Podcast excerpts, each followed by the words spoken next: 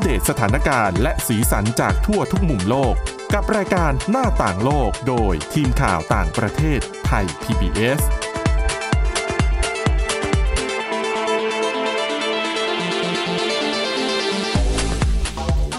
สวัสดีค่ะคุณผู้ฟังกลับเข้าสู่รายการหน้าต่างโลกกันอีกครั้งนะคะ แน่นอนค่ะว่ารายการของเรานั้นก็ทีมงานนะคะพยายามที่จะสรรหาเรื่องราวข่าวสารที่น่าสนใจ ที่ดูแล้วเนี่ยน่าจะเป็นประโยชน์กับคุณผู้ฟังนะคะ รวบรวมมาเล่าให้ฟังกันในรายการนี้สำหรับวันนี้ก็เช่นเดียวกันนะคะ มีหลากหลายประเด็นที่น่าสนใจมากๆนะคะ อย่างเช่น เรื่องของปัญหาการให้ทิปน้อยเกินไปนะคะสำหรับชาวอเมริกันที่เขาจะให้ทิปกับพนักงาน ส่งอาหารหรือพวกที่เมืองไทยคือจะเรียกว่าไรเดอร์นะคะ อาจจะเป็นปมปัญหาที่แตกต่างจากเมืองไทยแต่ว่าน่าสนใจมาก เพราะว่าเป็นปรากฏการณ์ที่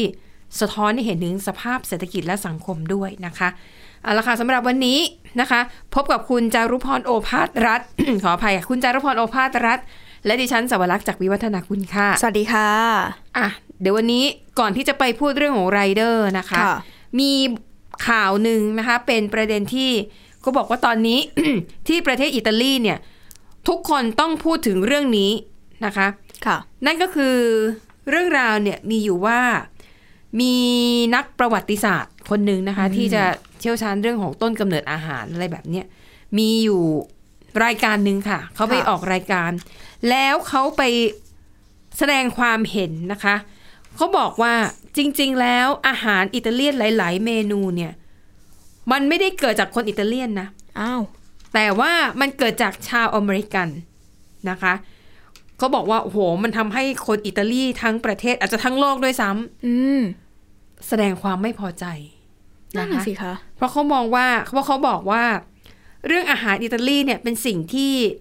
คนในชาติเนี่ยภาคภูมิใจมากๆนะคะ อืม แล้วก็เมื่อไม่นานมานี้ค่ะ รัฐบาลอิตาลีนี่เพิ่งจะเสนอให้อาหารอิตาลีเนี่ยนะคะ เป็นวัฒนธรรมที่จับต้องไม่ได้ ก็คือเสนอไปทางองค์การยูเนสโกแล้ว ค่ะ แต่ว่ากว่าที่เขาจะมีการตัดสินเนี่ยก็จะใช้เวลาอีกหลายปีนะคะ ดังนั้นพอมีประเด็นนี้ออกมาในจังหวะเวลาเดียวกันก็เลยทำให้เกิดเสียงวิพากษ์วิจารณ์อย่างหนักเลยนะคะ เขาบอกว่าอ่ะหลังจากที่รัฐบาลอิตาลีเนี่ยยื่นเรื่องไปยังยูเนสโกแล้วว่าอยากจะให้อาหารอิตาเลียนเนี่ยเป็นมรดกทางวัฒนธรรมที่ไม่สามารถจับต้องได้ ค่ะ เขาจะมีการพิจารณาแล้วก็ตัดสินเนี่ยเดือนธันวาคมปี 2025 เลย อืม คือมันเป็นระยะเวลาตามปกติอยู่แล้ว ค่ะ นะคะใช้เวลาหลายปีอาทีนี้ไปดูกันว่า แล้วนักประวัติศาสตร์คนนี้เนี่ยไปพูดอีท่าไหนเข้า แล้วอะไรคือเหตุผลที่เขาเชื่อว่า เมนูในอาหารอิตาลีหลายอย่าง ไม่ได้มาจากคนอิตาลี อืม นะคะคนคนนี้คืออัลเบอร์โตแกรนดีนะคะเป็นผู้เชี่ยวชาญด้านอาหาร แล้วก็จะศึกษาค้นคว้าเกี่ยวกับประวัติของอาหารหรือว่าวัตถุดิบหลาย ๆ อย่างนะคะ ค่ะ ที่ Financial Times นะคะเขาเคยไปให้สัมภาษณ์แล้วก็ตีพิมพ์ลงในอ่ะนิตยสารฉบับนี้ มีตอนหนึ่งค่ะ คุณแกรนดี้เนี่ยเขาบอกว่าคาโบนาร่า อืม ก็จะเป็นแบบเมนูอาหารเส้นชนิดหนึ่ง ค่ะ ซึ่งดังมากนะคะ ค่ะ บอกว่าจริง ๆ แล้วเมนูคาโบนาร่าเนี่ย ประดิษฐ์คิดค้นขึ้นมา โดยชาวอเมริกันที่อาศัยอยู่ในอิตาลีในช่วงสงครามโลกครั้งที่สอง อืม แล้วปรากฏว่า มีนักประวัติศาสตร์หลายคนนะคะ ที่เขียนบทความสนับสนุนทฤษฎีนี้ ค่ะ หนึ่งในนั้นเนี่ยนะคะก็คือคุณเอเลโนราคอสเซล่าคนนี้ก็คือเป็นผู้เชี่ยวชาญด้านอาหาร แล้วก็ค้นค้าค้นคว้าเรื่องประวัติศาสตร์เช่นเดียวกัน ค่ะ คนนี้เนี่ยนะคะเขาบอกว่าเธอเนี่ยเคยไปสัมภาษณ์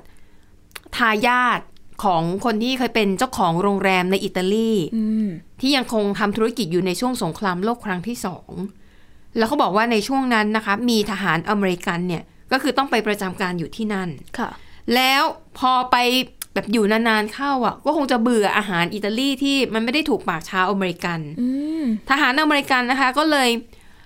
เจราจากับเจ้าของโรงแรมบอกว่า อ่าค่ะ คุณช่วยทำแบบอาหารเช้าแบบที่มันเป็นสไตล์สปาเกตตี้หน่อยได้ไหม อืม นะคะ ก็คือวัตถุดิบหลักๆ มันก็จะมีไข่ มีเบคอน มีพาสต้า แต่ว่าจริงๆ แล้วเนี่ยในยุคสงครามแบบนั้นเนี่ยนะคะ วัตถุดิบเหล่านี้หายาก อืม ค่ะ ถูกไหมแต่เนื่องจากว่าทหารอเมริกันเนี่ยเขาจะได้รับการสนับสนุนเสบียงอาหารจากกองทัพอยู่แล้ว ค่ะ ดังนั้นวัตถุดิบเหล่านี้ยังคงพอหาได้ อืม นะคะอ่ะเจ้าของโรงแรมในตอนนั้นก็เลยจัดให้เอยว่าเอ๊ะจะทำยังไงนะทหารอเมริกันอยากกินอาหารเช้าแบบแบบเป็นรูปแบบของสปาเกตตี้ ค่ะ เจ้าของเนี่ยเขาก็เลยคิดค้นเมนูขึ้นมานะคะเขาบอกว่าแต่วัตถุดิบอย่างที่บอกก็คือได้มาจากกองทัพอเมริกันนั่นแหละนะคะ และก็เชื่อกันว่าพอทหารอเมริกันเหล่านั้นกลับมาที่อเมริกา ก็มาเอาเอาเมนูที่ตัวเองเคยกินน่ะมาปรับปรุง มาทำกันอ๋อ แล้วก็ทำกินในสหรัฐ ก็บอกว่าเมนูคาโบนาร่าที่มีการบันทึกเป็นครั้งแรก แล้วก็ตีพิมพ์ในสหรัฐอเมริกาเกิดขึ้นในปี 1952 อืม นะคะ ซึ่งนักประวัติศาสตร์หลายคนบอกว่ามันมีความเป็นไปได้ ค่ะ เพราะหนึ่งอย่างที่บอกในช่วงนั้นเนี่ย อิตาลีมันเจอกับสงครามไง ค่ะ มันขาดแคลนอาหารไม่ไม่น่าจะหาวัตถุดิบที่มีคุณภาพ อืม เพื่อมาประกอบเมนูต่างๆ นานาเหล่านี้ได้ ค่ะ ดังนั้นก็น่าจะเรียกว่าอะไรนะ อาจจะเป็นคือเป็นการเสนอแนวคิดจากชาวอเมริกัน อืม ประกอบกับฝีมือของเชฟชาวอิตาเลียน ค่ะ อาจจะผสมผสานกันไปแบบนี้ อ่ะ นะคะ ถั่วๆกันไป ใช่นะคะ ซึ่งเขาบอกว่าอันนี้จริงๆก็เป็นเรื่องปกติ เพราะว่าเมนูอาหาร มันก็เหมือนทุกสิ่งทุกอย่างบนโลกเนี้ย มันมีวิวัฒนาการ อืม มันปรับกันได้ในเนี่ยใน ใช่ แต่ละพื้นที่อะนะคะ ใช่นะคะ ดังนั้นเนี่ยถ้าจะบอกว่าเมนูคาโบนาร่าชาวอเมริกันเป็นคนคิด หรือมีต้นกำเนิดจากชาวอเมริกัน มันก็ไม่ใช่เรื่องแปลก อืม แต่ปรากฏว่าคุณแกรนดี้เนี่ยนะคะเขาเป็นคนอิตาเลียนนะ อืม ค่ะ โอ้โห ถูกคนทั้งประเทศ เป็นไงคะ รุม สาบส่งไหมคะ ใช่นะคะ แต่คุณแกรนดี้ก็ยืนยันนะว่า ถ้ามันเป็นข้อเท็จจริง เราก็ต้องว่ากันไปตามข้อเท็จจริง อืม นะคะ คือไม่ใช่จะมาชาตินิยมขนาดถึงบิดเบือน ค่ะ ข้อเท็จจริงทางประวัติศาสตร์ อืม แล้วก็นอกจากนี้เขาบอกยังมีเมนูอีกหลายอย่างเลยนะคะ ไม่ว่าจะเป็นชีส ค่ะ หรือว่าเนยคุณภาพดีอะไรแบบนั้นน่ะ ซึ่งก็น่าจะเกิดจากชาวอเมริกันเช่นเดียวกัน ก็บอกว่านี่แหละ บอกว่าตอนเนี้ยคนอิตาลีทั้งประเทศ พูดถึงแต่เรื่องเนี้ยเรื่องเดียวเลย ค่ะ นะคะอ่ะแต่อย่างไรก็ดีเขาบอกว่าจริง ๆ แล้วมันก็ไม่น่าจะกระทบกับการเสนอให้อาหารอิตาเลียนเนี่ยเป็นมรดกทางวัฒนธรรมที่จับต้องไม่ได้ ก็ไม่น่าจะเกี่ยวข้องกัน อืม นะคะก็อันนี้ก็อาจจะคล้ายๆกับหลายๆ กรณีที่เคยเกิดขึ้นในภูมิภาค อุตสาหคเนย์ของเรา ค่ะ ที่บอกว่าหลายอย่างเป็นวัฒนธรรมร่วมนะ อืม อย่า ใช่ งโข ใช่ นอย่างการแสดงหรือ ค่ะ ว่า แม้แต่สงกรานต์เนี่ย ก็โอ้โหทำให้ ใช่ หลาย ๆ อย่างก็คือ ถ้าเป็นประเพณีที่ดี ค่ะ ไม่ได้มีข้อถกเถียงอะไรกันก็ดีกันไปในแต่ละพื้นที่ อืม แต่อันไหนเป็นประเด็นก็คือเป็นประเด็นนานอยู่เหมือนกัน ค่ะ และที่ฉันฟังเรื่องเมื่อครู่ดิฉันนึกถึงขนมไทย ค่ะ ที่จริง ๆ แล้วมีต้นกำเนิดมาจากชาวโปรตุเกสเหมือนกันนะ อ๋อ คะ พวกขนมทองหยิบ ใช่ ทองหยอดฝอยทองใช่ไหม อาจจะค คะ ล้าย ๆ กันก็ได้ เนาะเออ อืม นะอ่ะไปดูอีกเรื่องหนึ่งยังคงเป็นเรื่องของอาหารการกินอยู่นะคะ แต่ว่าเป็นปัญหาที่เกิดขึ้นกับคนที่ทำอาชีพส่งอาหาร อืม ฟู้ดเดลิเวอรี่ ค่ะ แต่ถ้าเป็นในเมืองไทยเราจะเรียกคนเหล่านี้ว่าไรเดอร์ ไรเดอร์เข้าใจง่ายๆ อ่า นะคะ เข้าใจง่ายเลยนะคะ ก็คือคนที่ทำงานให้กับแอปพลิเคชันต่างๆ รับ ค่ะ ออเดอร์มาเอาอาหารไปส่ง อืม ทีนี้ในอเมริกาค่ะ มันมีบทความใน The New York Times อันนี้น่าสนใจนะคะสิ่งที่แตกต่างระหว่างไรเดอร์ในเมืองไทยกับอเมริกาก็คือว่าอเมริกาเนี่ยเป็นประเทศที่ถ้าคุณทำงานในภาคบริการเขาจะมีการคาดหวังว่าจะต้องได้ทิป ม อย่างน้อย 10%ของราคาสินค้าหรือบริการ ค่ะ อย่างสมมติอ่ะถ้าเป็นพนักงานเสิร์ฟตามร้านอาหาร ไม่ว่าจะเป็นร้านอาหารหรูหรือว่าจะเป็นร้านแบบ ทั่วไป ธรรมดา ธรรมดา อืม อาหารพื้นๆเนี่ยนะคะ ถ้าพนักงานเดินเอาอาหารมาเสิร์ฟให้คุณที่โต๊ะ มันจะมีการคาดหวัง อืม เรียกว่าเป็นธรรมเนียมปฏิบัติ ค่ะ ลูกค้าเนี่ยควรจะต้องจ่ายทิปให้อย่างน้อยประมาณ 10-15%ของราคาอาหารในมื้อนั้น ก็คือไม่ได้ไปรวมกันในเซอร์วิสชาร์ตแยกออกมาเลย รู้สึกเขาจะไม่มีเซอร์วิสชาร์จนะ อ๋ คะ อ เขาจะมีแต่ราคาอาหารไปเลย เพราะฉะนั้นก็แยกออกมาเลยในการที่จะให้ทิป ใช่ พนักงาน ค่ะ อืม แล้วทีนี้วัฒนธรรมเนี้ยมันก็ลามมาถึงพวกไรเดอร์ด้วย ค่ะ นะคะซึ่งอันนี้แตกต่างจากเมืองไทย คือเมืองไทยอาหารมาส่งเราไม่ทิปเลยก็ อืม ใช่ไหมเราไม่ทิปเลยก็ได้ ใช่ค่ะ ใช่ไหม ใช่ค่ะ อ่ะแต่ถ้าอามีรู้สึกเออเขาก็เหนื่อยเนาะขับร้อนขับรถมาร้อนร้อน อืม เหนื่อยๆฝ่ารถติดทิปให้เขาไปหน่อย ค่ะ นะคะ แต่ว่าเมืองไทยเราไม่ได้มีกฎเกณฑ์เรื่องทิปอะไรแบบนั้น แต่ว่า ใช่ ใน ค่ะ อเมริกาเนี่ย มันเป็นเรื่องแบบจริงจังมาก อืม ทีนี้ที่น่าสนใจนะคะ คือบทความใน The New York Times เนี่ยเขาพบว่าตอนเนี้ยชาวอเมริกันจำนวนมากเนี่ยเริ่มไม่จ่ายทิปให้กับไรเดอร์เหล่านี้ อืม หรือจ่ายก็จ่ายน้อยเกินไป ค่ะ นะคะเขามีการเปรียบเทียบว่าในช่วงที่เกิดการระบาดของโควิด -19 ไรเดอร์เหล่านี้เนี่ยได้รับการยกย่องว่าโอ้โหเป็นเหมือนกับวีรบุรุษวีรสตรีเลยนะ อ๋อ คล้ายๆกับบ้านเราเหมือนกันนะคะ ค่ะ อืม และในช่วงนั้นเนี่ยเขาจะให้ทิปแบบเยอะมาก อืม บางทีก็ให้เยอะเกินกว่าราคาอาหารด้วยซ้ ค่ะ ำนะคะ แต่ปรากฏว่าตอนนี้ทุกคนสามารถใช้ชีวิตนอกบ้านได้ตามปกติ อืม ปรากฏว่าไรายเดอร์หลายคนเขาบอกว่า โหตอนโควิดเนี่ยนะ รู้สึกดีมากเลย รู้สึกว่าเวลาไปส่งอาหารที่บ้านไหนเนี่ย เขาได้รับการชื่นชมอะ อืม อ่ะ ส่วนใหญ่ก็จะออกมาในรูปแบบของทิปที่ให้เยอะเป็นพิเศษ ค่ะ แต่ตอนเนี้ยเขารู้สึกเหมือนถูกลดทอนศักดิ์ศรีความเป็นมนุษย์ อืม เพราะว่า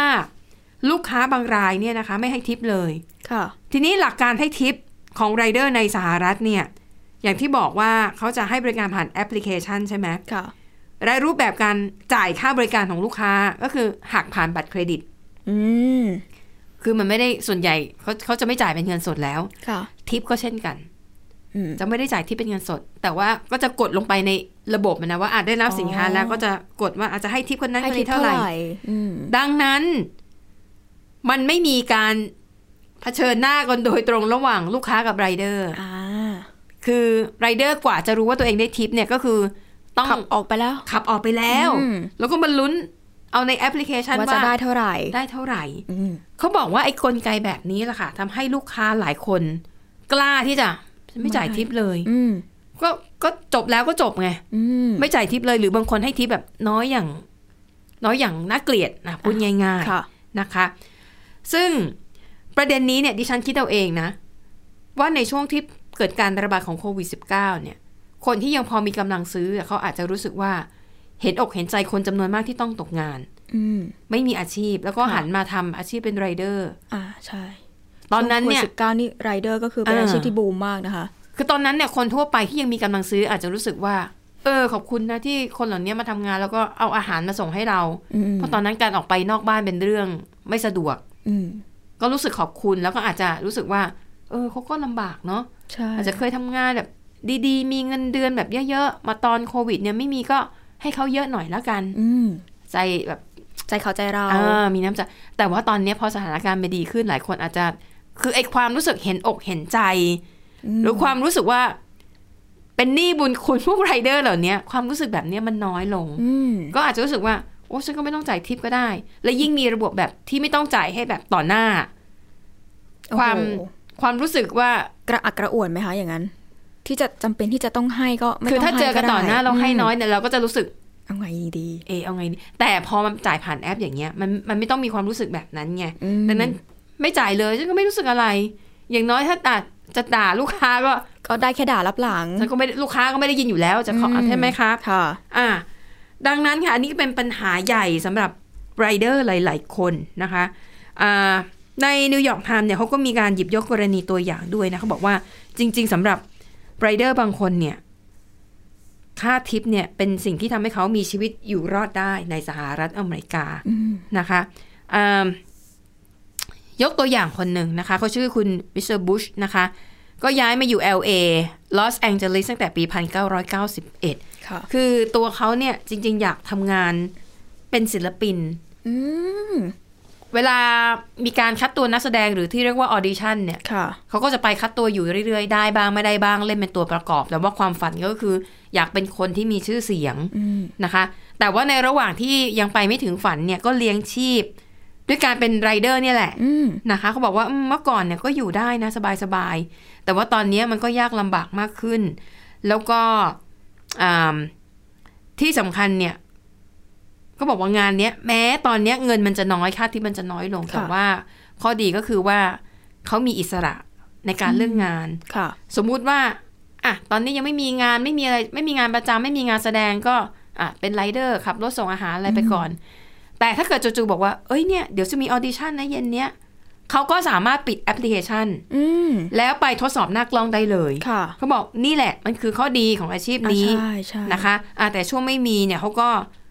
พยายาม ก็คือต้องดำรงชีพด้วยการเป็นไรเดอร์ไปก่อน แต่เขาบอกพอมันมีปัญหาว่าทิปน้อยลงเนี่ย กลุ่มไรเดอร์เขาจะมีเทคนิคนะ อืม นะคะ ดิฉันไม่แน่ใจว่าคุณผู้ฟังบางท่านจะเข้าใจแบบ วิธีการจ่ายเงิน ผลตอบแทนให้กับไรเดอร์หรือเปล่า หลักการ จะมีหักเปอร์เซ็นต์อย่างนี้ใช่ไหมคะ หลักการหลักๆ คือเขาจะได้ค่าค่าตอบแทนเป็นรายเที่ยว อ๋อดิฉันนึกออกแล้ว แต่คือมันไม่ได้เยอะมาก อ่าใช่ใช่ใช่ แต่ถ้าได้ทิปแบบเยอะๆเนี่ย มันก็มันก็ช่วยได้เยอะนะคะ อืม ดังนั้นค่ะ เทคนิคของไรเดอร์หลาย ๆ คนก็คือ เขาจะดูที่อยู่ของลูกค้า ดูราคาอาหารที่มีออเดอร์มา ค่ะ เขาจะเลือกออเดอร์ที่แบบออเดอร์เดียวแต่ว่า สั่งเยอะ สั่งเยอะ รา ห คา รืว่า สูง ลูกค้าอยู่ในถิ่นที่อยู่ของย่านคนรวย อ่า เพราะมีแนวโน้มสูงว่าคนที่ซื้ออาหารแพงขนาดนี้อยู่ในบ้านหรูๆแบบนี้ น่าจะให้ทิปเยอะ อืม ดังนั้นในลูกค้าที่อาจจะสั่งอ่ะอาหารจีนไม่กี่กล่อง หรือว่าเมนูอาหารแบบธรรมดาธรรมดา ค่ะ แล้วก็ย่านที่อยู่อาศัยก็แบบดูธรรมดาธรรมดา เขาจะใช้วิธีเขี่ยงานทิ้ง อ๋อ นะก็คือไปรอลุ้น อืม เน้นคุณภาพ อ่ะ ไม่ได้เน้นปริมาณ น้อยแต่มาก อ่า อ่า น้อยแต่มาก แต่อย่าลืมนะว่ามันก็คือการเสี่ยงดวง อ่าใช่ค่ะ เพราะไม่ใช่ว่าทุกคนที่สั่งเยอะแล้วจะจ่ายทิปเยอะตามไปด้วยนะคะอ่าอ่ะอย่างกรณีที่โชคดีนะ คุณบุชเนี่ยเขาก็เล่าให้ตัวอย่างให้ฟังว่า มีหนหนึ่งนะคะ เขาไปส่งอาหารให้กับคนนี้เป็นเป็นครูสอนการแสดง ค่ะ นะคะ ปรากฏว่า ในตอนนั้นเขาจัดงานเลี้ยง อืม น่าจะเป็นแบบเป็นปาร์ตี้กลุ่มเล็ก ค่ะ ๆเขาก็มีการสั่งอาหารก็หลายหมื่นอยู่นะประมาหนึ่งหมื่นแปดพันบาท ก็คือคนเยอะไงเอ่อสั่งอาหารไปเลี้ยงกัน ค่ะ ปรากฏว่าเขาได้ทิปจากงานนั้นเนี่ยสองออเดอร์ เป็นเงินเกับ 6,800 บาทภายในวันเดียว โห เขาบอกโอ้โหวันนั้นน่ะแบบว่าคุ้มเลยแหละ ถ้าเลือกจับลูกค้าในลักษณะนี้ เออ นะคะ แล้วก็หลายคนใช้เทคนิคนี้ แต่บาง ค่ะ คนก็บอกว่า โอ้ยไม่เอาฉันไม่ได้เน้นคุณภาพ ฉัน ไม่ เน้นปริเลือกงาน มาณ ไม่ ดี ยาก ก ว่า จนเอาอย่างนี้ดีกว่า ใช่มีออเดอร์ า อะไรก็ก็รับไปก่อน ค่ะ เพราะอย่างน้อยเนี่ยในการส่งสินค้าอาหารแต่ละครั้งเนี่ย มันก็จะเรคคอร์ดที่ ใช่ เอา ใช่ ไว้ เขาจะได้เงินอยู่แล้ว ค่ะ นะคะ ทีนี้บอกว่าแต่ตอนเนี้ยโอ้โหปัญหามันดูหนักมากขึ้นเรื่อยๆ คือจะไปหวังกับทิปเนี่ยต้องเรียกว่า รอโชคช่วยอะ อืม นะคะ แต่ว่าในบางรัฐนะคะ อย่างที่รัฐแคลิฟอร์เนียเนี่ยเขามีการออกกฎหมาย เพื่อคุ้มครองไรเดอร์เหล่านี้นะคะ อย่างในรัฐแคลิฟอร์เนียเนี่ยเขาจะมีกฎหมายของรัฐระดับรัฐนะคะ ในมาตรา 22 ค่ะ กำหนดว่าคนที่ทำงานเป็นไรายเดอร์ หรือว่าอาชีพในลักษณะนี้เนี่ยนะคะ จะได้การรับประกันค่าจ้าง ว่าคุณจะได้เงินขั้นต่ำต่อวันนะคะ อย่างน้อย 120%ของค่าแรงขั้นต่ำในรัฐนั้น โห ๆ แต่ อืม ปัญหาคือว่าในความเป็นจริงเนี่ยนะคะ ค่ะ เวลาที่เขาจะนับว่าเป็นเวลาทำงาน คือเวลาที่ไรายเดอร์รับอาหาร แล้วขับไปส่งให้กับลูกค้า เขาไม่ได้นับเวลาที่คุณนั่งรออาหาร อ๋อ เข้าใจแล้วค่ะอืม ดังนั้นเนี่ยเวลาที่ถูกนำไปคำนวณเพื่อจ่ายเงินค่าจ้างขั้นต่ำให้ มันก็ไม่ได้เยอะมากมาย ก็คือต้องเป็นตอนที่ได้อาหารมาจากร้านแล้ว ใช่ดังนั้น ถึจะ บางคน เริ่มนับ อืม ดังนั้นแม้บางคนจะไม่นั่งรออาหารเป็นครึ่งชั่วโมงหรือหนึ่งชั่วโมง ก็ไม่มีประโยชน์นะคะ ไม่ได้นับ อืม นะคะ ดังนั้นอันนี้ก็เลยเป็นปัญหาที่เกิดขึ้นกับไรายเดอร์ในสหรัฐอเมริกา แล้วก็ดิฉันเห็นว่าเออมันก็น่าสนใจจริง ค่ะ ๆนะคะมีกรณีตัวอย่างอีกคนนึงนะคะ คนนี้ชื่อมิสเตอร์ฮวงค่ะ ค่ะ เป็นคนจีน อืม แล้วย้ายไปอยู่ที่รัฐแคลิฟอร์เนีย เช่นเดียวกันนะคะ เขาย้ายมาอยู่ที่นี่ 4 ปีแล้ว ค่ะ แล้วก็ทำงานเป็นไรเดอร์เนี่ยแหละ เขาบอกอาชีพแบบเนี้ยมันดีสำหรับคนต่างชาติที่ภาษาอังกฤษ ไม่เก่งมาก อืม คือมันไม่ต้องสื่อสารอะไรเยอะ ค่ะ คือ ค่ะ อ่านภาษาอังกฤษขั้นพื้นฐานได้ ดูว่าออเดอร์ต้องการอะไร ใช่ ที่ไหนอ่ะ ก็ ก็ สา ไป มารถ รับ ทำงานได้แล้ว ค่ะ รายได้ก็ถือว่าโอเค แล้วก็มีความยืดหยุ่น คือวันหนึ่งคุณจะขี่รถส่งของส่งอาหารวันละสิบชั่วโมงก็ได้ อืม ถ้าคุณไหว คุณจะทำงานเจ็ดวันต่อสัปดาห์ก็ได้ อืม อันนี้คือขึ้นอยู่กับตัวคุณเองเลยนะคะ ค่ะ เขาบอกว่าบางวันนะ โดยเฉลี่ยเนี่ยนะคะ เขาหาเงินจากการเป็นไรเดอร์เนี่ยได้มากกว่า 8,500 บาทต่อวัน โห อันนี้ยังไม่ได้หาค่าใช้จ่ายนะ อืม ค่าเชื้อเพลิง ค่ะ ค่าน้ำมันรถ ค่าครองชีพในอเมริกา ซึ่งก็ก็สะก็สูงอะ่ะ อืม นะคะ ดังนั้นเนี่ยเขาบอกว่า 8,500 บาทก็ถือว่าพออยู่ได้ อืม นะคะ แต่ตัวเขาเนี่ยรู้สึกเลยในแง่ของทิปเขาเพราะว่าในแอปพลิเคชันนะคะ เวลาที่มีพนักงานรับออเดอร์ จะขึ้นชื่อขึ้นใบหน้า ทีนี้อ่ะอย่างบางเชื้อชาติอย่างคนจีนเนี่ยอ่านอ่านชื่อก็รู้แล้ว อ่ะใช่ค่ะ ว่าเป็นคนจีน อืม ทีนี้ลูกค้าบางคนอาจจะมีอคติ หรืออาจจะมีความรู้สึกว่า อืม ก็ไม่ได้ชอบคนเชื้อชาตินี้เท่าไหร่ หรืออาจจะรู้สึกว่าเฮ้ยพวกนี้ก็เข้ามาแบบก็จะมีคนที่มีความคิดแบบสุดโต่งอะไรแบบเนี้ย ใช่ค่ะยังบางคนก็เป็นอคติกับคนเชื้อสายเอเชียก็มีเยอะแยะนะคะอืม ดังนั้นเนี่ย อย่างคุณฮวงเนี่ยเขาบอกว่าอืมบางทีเขาก็ไม่ได้ทิปนะ หรืออ ม บางทีก็ได้แบบทิปน้อยมาก ค่ะ ๆ อย่างบอกว่ามีงานหนึ่งนะคะเขาไปรับจ้างเรียกว่านะไปช้อปปิ้งอ่ะไปซื้อของ อ๋อ ในซุปเปอร์มาร์เก็ตเข้าของเครื่องใช้อ่ะ อ่าอ่าค่ะ แล้วก็ ค่ะ อุ้ยของถุงใหญ่มากตั้งห้าถุงใหญ่ ๆ แล้วก็ อืม แบกขึ้นรถเอ่อราคาสินค้าที่ลูกค้าสั่งเนี่ยรวมประมาณหนึ่งหมื่นเจ็ดพันบาท แล้วก็ซูเปอร์มาร์เก็ตที่ซื้อก็แบบเป็นซูเปอร์มาร์เก็ตแบบไฮเอ็นก็คือขายของคุณภาพดีราคาแพง ๆ ทั้งนั้นเลย ค่ะ เขาก็คาดหวังเนาะ อืม โอ้ลูกค้าบ้านก็รวย โอ้โหสั่งออเดอร์ทีเยอะเลยนะคะ น่าจะได้ทิปอย่างน้อย ๆ ต้องสักสิบเปอร์เซ็นสิบเปอร์เซ็นของหมื่นเจ็ดก็ประมาณหนึ่งเออหนึ่งพันเจ็ดร้อยบาท อืม นะคะ บอกเอาต่ำๆเลย พันหนึ่งไหม เอออย่างน้อยพันหนึ่งต้องได้ อืม นะคะ ซื้อของขนาดนี้ ปรากฏว่าพอไปส่งถึงลูกบ้านลูกค้าจริง ๆ เขาได้ทิปหนึ่งเปอร์เซ็น ฮะ ของหนึ่งหมื่นเจ็ดพันบาท ก็คือหนึ่งร้อยเจ็ดสิบบาท โอ้โห เขาได้ทิปแค่นั้น แล้วแบกของแบกอะไรพลุงพลังอีกนะคะ ค่ะ นั่นน่ะ อ่ะแต่คุณฮวงเขาก็เหมือนกับทำใจก็ยอมรับว่าอ่าโอเค ด้วยความเป็นคนเชื้อสายเอเชียเนาะ ค่ะ ก็ไม่รู้ว่าความเชื่อเรื่องโควิด -19 หรือคน อืม เอเชียเอาเชื้อมาแพร่อะไรอย่างเงี้ย อืม บางคนอาจจะไม่ไม่ไม่ค่อยแฮปปี้กับคนเชื้อชาตินี้ อืม พอเห็นมาทำงานนี้ก็แหละจะไม่ให้ทิปหรือให้แบบ ให้แบบเสียไม่ได้อะไรแบบเนี้ย ค่ะ นะคะ อ่ะอันนี้ก็เป็นปัญหาที่น่าสนใจ มันสะท้อนให้เห็นถึงหลายอย่างหนึ่งก็คือสะท้อนเรื่องของ เอ่อความความเชื่อ ความชื่นชมในตัวของคนที่เคยทำอาชีพไรเดอร์เนี่ย ค่ะ เมื่อก่อนมันเกิดขึ้นในช่วงโควิด -19 แต่ตอนเนี้ยมันหายไปเยอะแล้ว อืม นะคะ แล้วก็เรื่องของอาจจะเป็นเรื่องของภาวะเศรษฐกิจด้วยเนาะ ใช่ เขาก็ไม่ได้ ค่ะ หมายความว่าอ่ะถ้าคุณอยู่บ้านแพงๆ ซื้อของกินแพงๆ แล้ว เขาจำเป็นต้องทิปให้เราเยอะ ม ๆ บางคนก็อาจจะรู้สึกว่าก็ไม่จำเป็นก็คุณก็ได้ค่า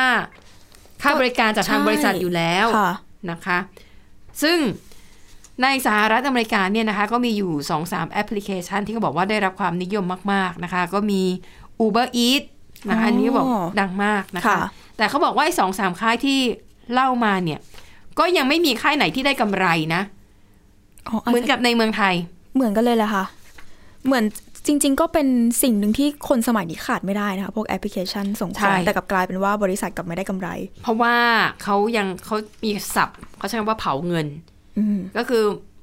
ส่งเสริมการทำแคมเปญโปรโมชั่น เพื่อดึงให้คนน่ะลูกค้ามาใช้บริการแอปพลิเคชันนี้เยอะๆ ค่ะ แล้วพอคู่แข่งเจ้าอื่นอยู่ไม่ไหวแล้วก็ค่อยๆหายไปเนี่ย อืม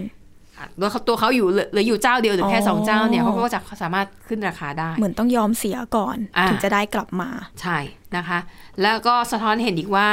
แม้ว่าโควิด -19 จะหายไปแล้ว แต่ความนิยมใช้บริการไรเดอร์กลุ่มเนี้ยยังคงมีอยู่ อืม อาจจะเป็นเพราะว่าคนคุ้นชินกับความสะดวกสบาย อ่าใช่ค่ะ นะคะอ่ะอันนี้ก็เป็นประเด็นที่น่าสนใจ อืม นะเอามาเล่าสู่กันฟังแม้ว่าปัญหาเนี่ยมันจะไม่ได้แบบเหมือนกับเมืองไทยซะทีเดียว แต่เมืองไทยนี่จะมีปัญหาก็คือ อย่างปกติคุณสั่งอาหารบ่อยอะ ค่ะ ่ะ คุณให้ทิปเขาไหม ก็ต้องยอมรับว่าไม่ได้ให้ ส่วนหนึ่งก็เป็นเพราะว่าค่าใช้จ่ายตัวเองด้วย อ่า พวกค่าของชีพบ้านเราอาจจะไม่เหมือนในสหรัฐอเมริกาสักเท่าไหร่ ค่ะ แต่อย่างน้อยก็คือก็ให้เขาครบทุกบาท ครบทุกสตางค์นะคะ แต่ถ้าเกิดว่า มีเงินทอนนิดๆหน่อยๆก็อาจจะ ถูก ไม่ได้ ค่ะ ขอคืนก็ให้เขาไป ใช่ อืม มันก็เป็นธรรมเนียมของเมืองไทยด้วยที่เราไม่ได้แบบให้ความสำคัญกับการทิปอะไรเหมือนกับคนอเมริกันนะคะ อืม อ่ะแล้วทั้งหมดนี้ก็คือเรื่องราวในรายการหน้าต่างโลกค่ะ ขอบคุณสำหรับการติดตามหมดเวลาแล้วค่ะวันนี้ พบกับพวกเราได้ใหม่ในตอนหน้าวันนี้ลากันไปก่อน สวัสดีค่ะ สวัสดีค่ะ Thai PBS podcast. View the world via the voice.